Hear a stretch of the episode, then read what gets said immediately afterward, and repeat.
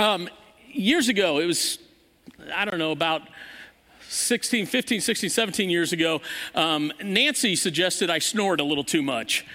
I don't believe her. I'd never heard it. So, uh, but thought maybe it might be a good idea to uh, to go and check in with a doctor. And he recommended that I go have a sleep study done. I'm sure many of you have had those sleep studies where they put all sorts of wires all over your head and and wherever else, and then they say, "Now sleep soundly." uh, like that's going to happen. And so I. I went into the study and um, uh, finally fell asleep. And in the middle of the night, I wake up to them coming in and putting a CPAP on my face and, and adjusting it and all and everything. And then they walk out and sleep. You know, they say, go back to sleep. Um, and I did, apparently, because uh, I woke up the next morning and the CPAP was gone. I didn't know if I knocked it off of my face in the middle of the night or what happened, but it was gone. And, and uh, they told me to, to, get dressed. They took everything off my head and all that and, and said, Well, the doctor will, uh, will talk with you within a week. They need to look at the results. And I said, Well, I guess, uh, no, I said, what, what happened to that CPAP? She said, What CPAP? The one you came in and put on my face. We didn't do that. It was a dream. I had dreamt, I have never had a more realistic dream at an appropriate time than that one. I, to, even to this day, I can think of that moment and think, no, no, you really did. I, I was there. I saw you. You came in and put it on. I, I, but no, they didn't. It was just a dream. Dreams are kind of a funny thing. You know, in times past, and even in, in today's world, um, some people see dreams as, as premonitions or as a message or, or, or bad dinner. I, but, but dreams, dreams have been interpreted as a message in the past. And so we're going to look today um, at, at one person and their dream. Uh, do you know the average person in your lifespan, you will have dreamed about six years total? Of your life, and you don't remember most of it. But Joseph remembers his. So let's see the story of Joseph. 14 generations between Father Abraham and King David. 14 more generations between David and the Babylonian exile.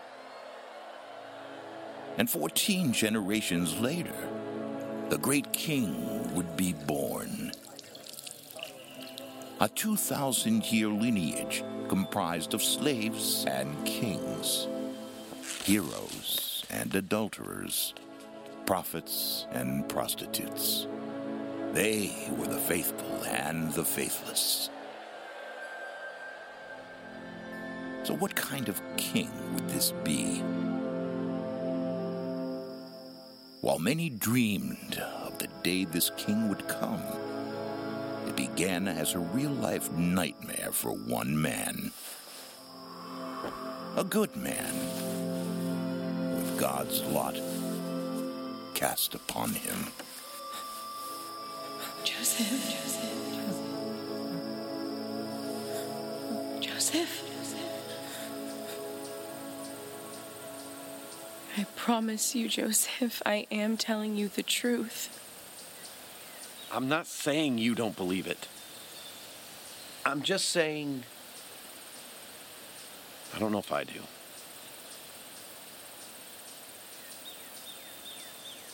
So, what are you saying? Take her as your wife.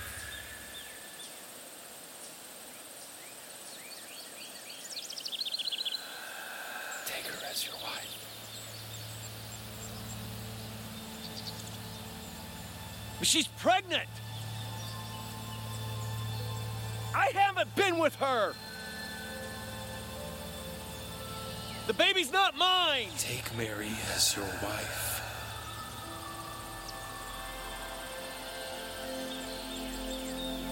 I can't do this. I don't. I don't want to hurt her. But I. I can't.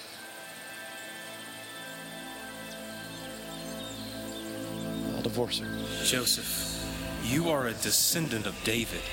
Your ancestors have taken great steps of faith. And now it is time for you to step out. Take Mary as your wife. But the baby is. What is conceived in her is from the Holy Spirit. It is prophecy fulfilled. Behold, the virgin shall conceive and bear a son, and they shall call his name Emmanuel, Emmanuel. God with us. God with us.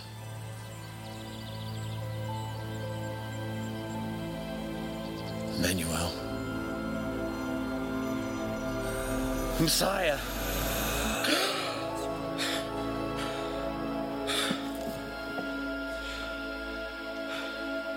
Dream, a heavenly visitation. And what was distressing became a blessing. A blessing that would challenge Joseph's faith, demand every ounce of his character, and forever alter the course of his life and yours. God with us. What kind of king would this be?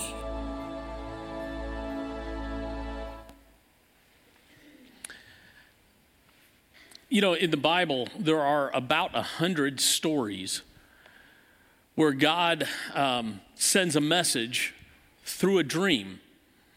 Not all of them have an angel appearance like that, but, but God sends messages through dreams. It happened then, at least.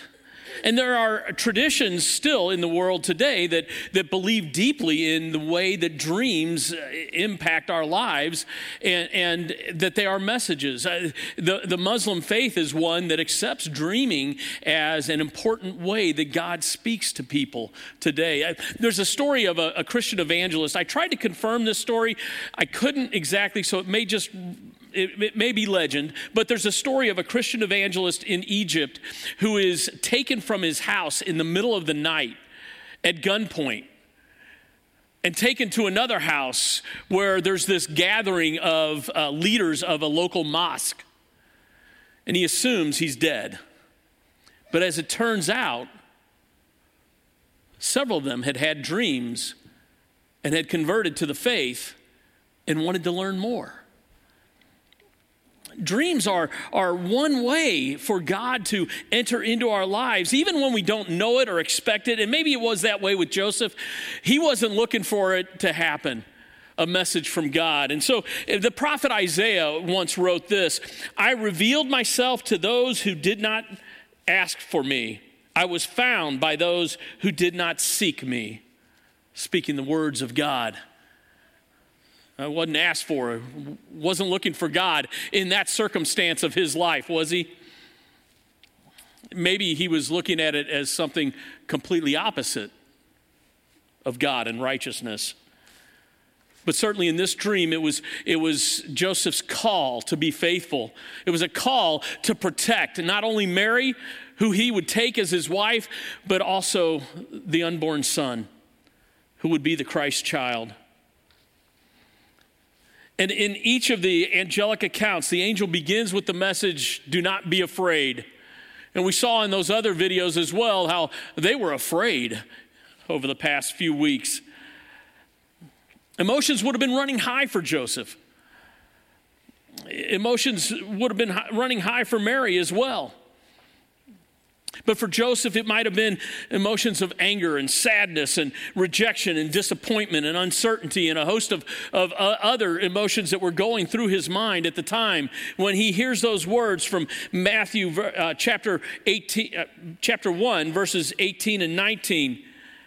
This is how the birth of Jesus, the Messiah, came about. His mother Mary was pledged to be married to Joseph, but before they came together, she was found to be pregnant through the Holy Spirit. Because Joseph, her husband, was faithful to the law and yet did not want to expose her to public disgrace, he had in mind to divorce her quietly, unless there was a dream. As I mentioned last week, um, betrothal or engagement in, in the, the Hebrew culture at that day was as good as marriage. There was just a preparation time, a, a get to know you time, a, a time be, that was becoming familiar with, with each other to be, to be comfortable in the marriage. Not that, not that an engagement would end up ending, but just that, that there was a time spent before the wedding.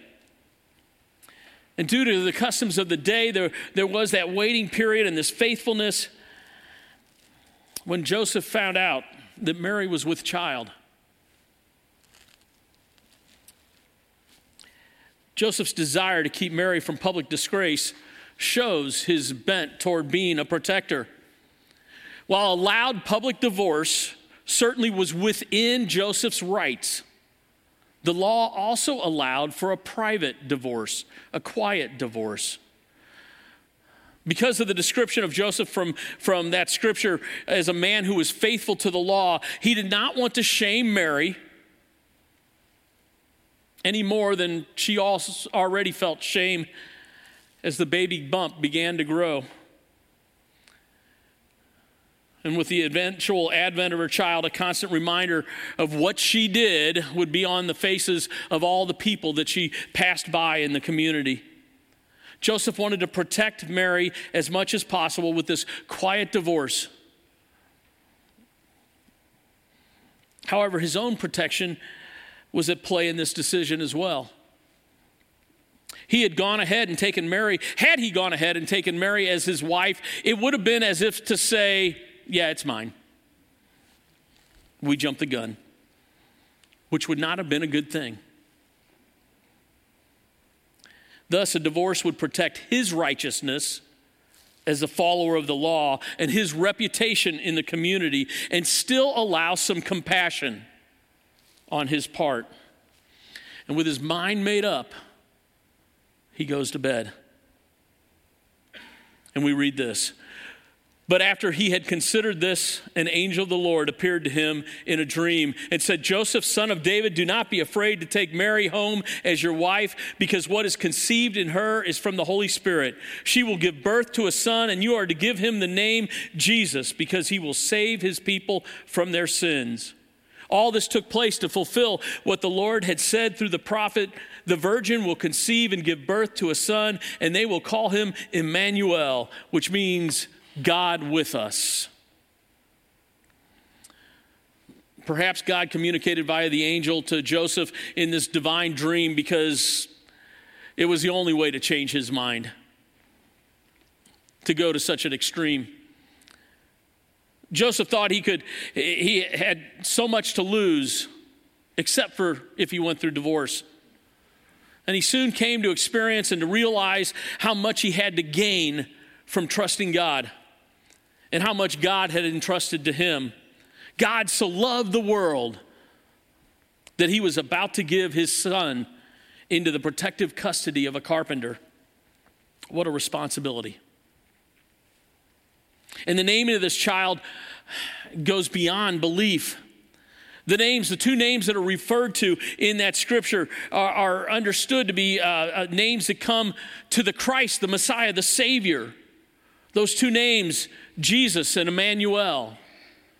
We've covered this before, but, but, but Jesus or Joshua, Yeshua. In the Hebrew, it was Yeshua. When we read it in the Old Testament, we translated Joshua. You know the song, Joshua fought the battle of Jericho and the walls came? That's the name. Joshua is a name that means God saves but it's really Yeshua. And when Yeshua gets translated from Hebrew to Greek and then to Latin and then to English, comes out Jesus. His name was Yeshua or Joshua. But it means God saves. And the second name given to him was the name Emmanuel, God with us. While Jesus or Yeshua would have been a popular day name for boys in that day, no parent in their right mind would have called their child Emmanuel. That was assumed to be the understanding of the presence of God with the Savior. And to say Emmanuel was to give a child a little bit more responsibility than they deserved, maybe a little bit too much recognition. For emphasis and echoing back to the promise Emmanuel, Matthew ends his gospel. This, this story I just read is from Matthew 1, but all the way at the end of the gospel in Matthew 28, verse 20, this is how Jesus promises to continue as Emmanuel. He says, And surely I am with you always to the very end of the age. His last words on earth, the promise that he is always present. These are the types of deep rooted character traits that the, the Hebrew people uh, were looking for in the Messiah a God who would save and a God who would never abandon them. The two names that Jesus and Emmanuel express as the whole meaning of the story. God is present with his people. God doesn't observe from a distance, but rather is involved, active in our lives. Is there a situation in your life today, this Christmas season, that desperately needs God's intervention and God's activity? Perhaps you're desperate, you have a desperate need for healing, or a desperate need for provision, or a, a desperate need for, for forgiveness. God knows where you are and knows your circumstances. He wants you to call on His name and keep asking Him for, to show up and to show off in your life? Will you be ready for Him to break in and, and break through your situation? The chances are good that when He does, He'll ask you to do something that you may not have thought you would be doing on your own. Isn't that the example with Mary and Joseph, Zechariah before them? God's actions are aimed at saving people from a helpless situation that demands that He take the initiative. God always takes the initiative. It, it, never has been about intestinal fortitude or religious determination of we humans. It's always about humans receiving the good gifts of salvation and provision from the Father in heaven. That's why Isaiah also said, as in his prophecy, for to us a child is born, to us a son is given. Joseph was given this call of Christmas through a dream. And the angel conveyed he was to be given a son to raise and a wife to take as his own. He was to be given the responsibility to protect them and provide for them. And Joseph was to call the baby's name Jesus, and he would be Emmanuel, the presence of God. What a dream. What a call. What happens next? When Joseph woke up, it says in verse 24, he did what the angel of the Lord had commanded him and took Mary home as his wife. But he did not consummate their marriage until she gave birth to a son, and she gave him the name Jesus. What came next was Joseph's immediate obedience. The dream of the Lord to Joseph was, was no less than, than the vision that Mary had of the angel. Mary's response, Mary's response is very clear as she says, Behold, I am a servant of the Lord. Let it be to me according to your word. Mary spoke the words. Joseph just got busy doing it. No less a commitment. You know, he could have said it's only a dream. But God communicated to him in a way that gave him courage for his faith. A call to protect this woman and child that would change the world. And he didn't forget the dream when he woke up. For him, it was unforgettable. Twice more, uh, Joseph will experience a dream of angels coming to him and giving him a story or a warning in those cases the, the, the first one will be sometime between Jesus' birth and two years old when the Magi, we always put them as if they showed up on the same day, the, the three wise men. We don't know when they showed up, but it was within about two years. And when they showed up, Joseph has a dream that he needs to escape after they leave. He needs to escape with Mary and Jesus to Egypt. They become refugees in Egypt for a period of time while Herod the king searches for the child that would eventually replace him in importance. Later, he receives a dream that it is time to return, but not to return to Bethlehem, his hometown, but rather to return to Mary's hometown of Nazareth because of whose ruling still over Bethlehem. The pattern of Joseph heeding the call to protect his family followed immediately with his obedience. It's worth noting and practicing in our own lives. What's God calling you to do this Christmas season? Is there a habit that needs to be stopped? Is there a, an addiction that needs to be admitted? Is there a relationship that needs to be cultivated? Is there a forgiveness that needs to be asked for? When we hear the call of God on our lives, may we respond immediate obedience. Joseph did, and it, it impacted the way that Jesus' life was shaped in relationship to his earthly father and his father above. Joseph would find, find his niche in Nazareth as the village builder and, and repairman. And not only did Jesus follow in his father's footsteps to become a carpenter, but also we see Jesus deliberately adopting the name Father for God. It's not a stretch to suggest that Jesus viewed his earthly father, Joseph, with such enormous respect that he was willing and able and comfortable with calling God his father. He called them both Abba. That was the Aramaic name for dad. What an incredible challenge to fathers and grandfathers everywhere how you live your life, approach your work, engage in worship, pray your prayers, and connect with your family has a monumental impact and imprint and influence on your children.